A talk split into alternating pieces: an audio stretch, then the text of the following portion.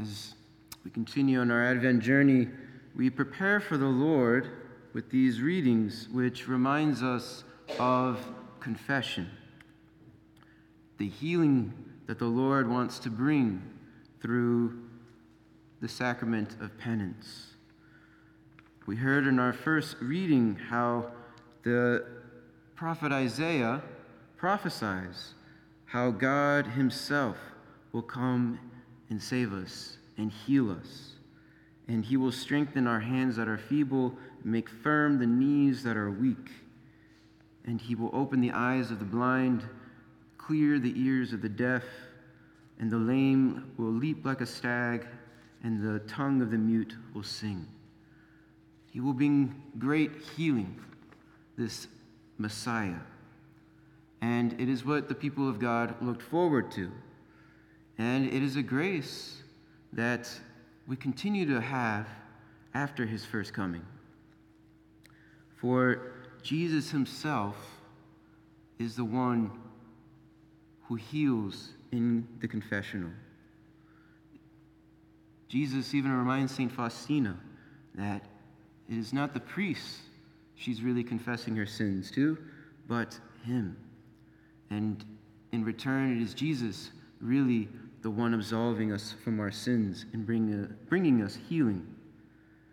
And we see in this gospel scene how there's this paralyzed man on a stretcher, and Jesus, you know, says, Your sins are forgiven. And this is a powerful imagery the Lord uses with this paralyzed man because the Pharisees and the scribes are upset. You know, who are you to say you forgive his sins? And really, they should be catching on. Well, only God can forgive sins. So, this is actually a way in G- when Jesus is basically saying, I am God. Jesus doesn't really ever say explicitly, I am God, but he does many things and says many things that point to the fact that he is God. And here, Jesus shows to say, rise and walk, is actually easier for him than to say, your sins are forgiven. And so he does that. He tells this man, rise, pick up your stretcher, and go home. And what does the paralyzed man do? He stands up and walks.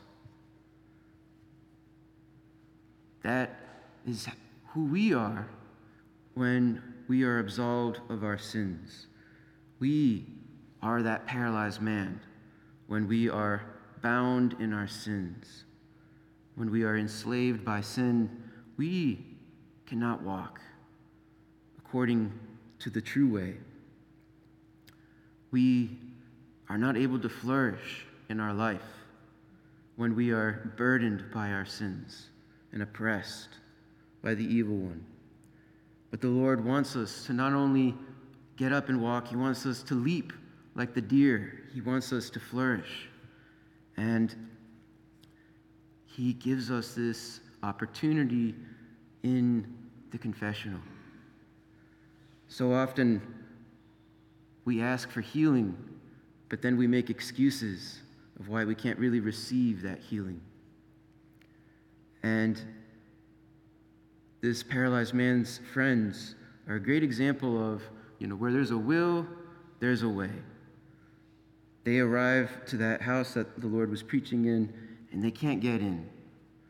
There's a great crowd in the way. And what do they do? They just give up and turn away? No. Where there's a will, there's a way. They get up, go through the roof, open up a, an opening in the roof, and lower the man down on a stretcher.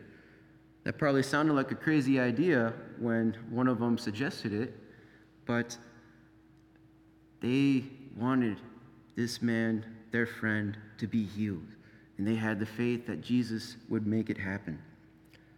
And that's an also a great example for us to intercede for each other, to help one another, maybe a friend or a family member, to encourage them to go to confession as well, so that they might have the same kind of healing that this paralyzed man had as well. There's a story of uh, Fulton Sheen in which one day he had opened up uh, the doors of a church, and in came right behind him this young woman who was drunk. And he encouraged her to uh, come back when she was sober. And she turned out to be uh, the star of a musical play in the city. She was an actress. And so later that afternoon, she came back before the matinee, and she had told Fulton Sheen that morning, while she was still a little drunk, that I'll come back so long as you don't make me come to confession. And Fulton Sheen had promised, you know, don't worry, I promise I will not ask you to go to confession. And so when she had returned, he said to her, You know, there's very um, prominent paintings up ahead, two notable paintings this church has. Would you like to see them? And she says, Sure. So they're walking down the church and going past one of the aisles. He gently pushes her into the confessional. And he said, You know, I, I always keep my promises, you know. I will not ask you to go to confession. And so she made her confession, and he said, two years later, he put the veil on her as she entered a convent. And, you know, this is an example of, you know, sometimes we do need to gently uh, nod or push our loved ones to receive that great healing. If they are paralyzed by sin, would we not want them to get up and walk? There is great healing power in this sacrament, and yet so many do not recognize it. And yet it is the Lord Himself healing us, not just some priests. The Lord is healing us through His priestly instruments. Jesus told St. Faustina in Diary passage 1588 Today I am sending you with my mercy to the people of the whole world. I do not want to punish aching mankind, but I desire to heal it, pressing it to my merciful heart. That is all he is trying to offer us, is healing. And he says in 1448 to her, Write, speak of my mercy Tell souls where they are to look for solace, that is, in the tribunal of mercy, the sacrament of reconciliation. There, the greatest miracles take place and are incessantly repeated. To avail oneself of this miracle, it is not necessary to go on a great pilgrimage or carry out some external ceremony. It suffices to come with faith to the feet of my representative and to reveal to him one's misery and the miracle of divine mercy will be fully demonstrated. We're souls like a decaying corpse, so that from a human standpoint, standpoint there would be no hope of restoration, and everything would already be lost. It is not so with God. The miracle of divine mercy restores that soul in full. So he's saying, even if it's worse than you're just paralyzed on a stretcher. He's saying, even if you were already basically a decaying corpse, the grace and power of his sacrament of mercy in the confessional is so great that even a decaying corpse can rise again to new life. The Lord is the one who wants to heal us. Are we the one making excuses of why we cannot receive it. Hello, I'm Father Thaddeus Lancton of the Marian Fathers of the Immaculate Conception, and I'm excited to let you know about my new podcast with Father Timothy Childers called Keeping It Marian.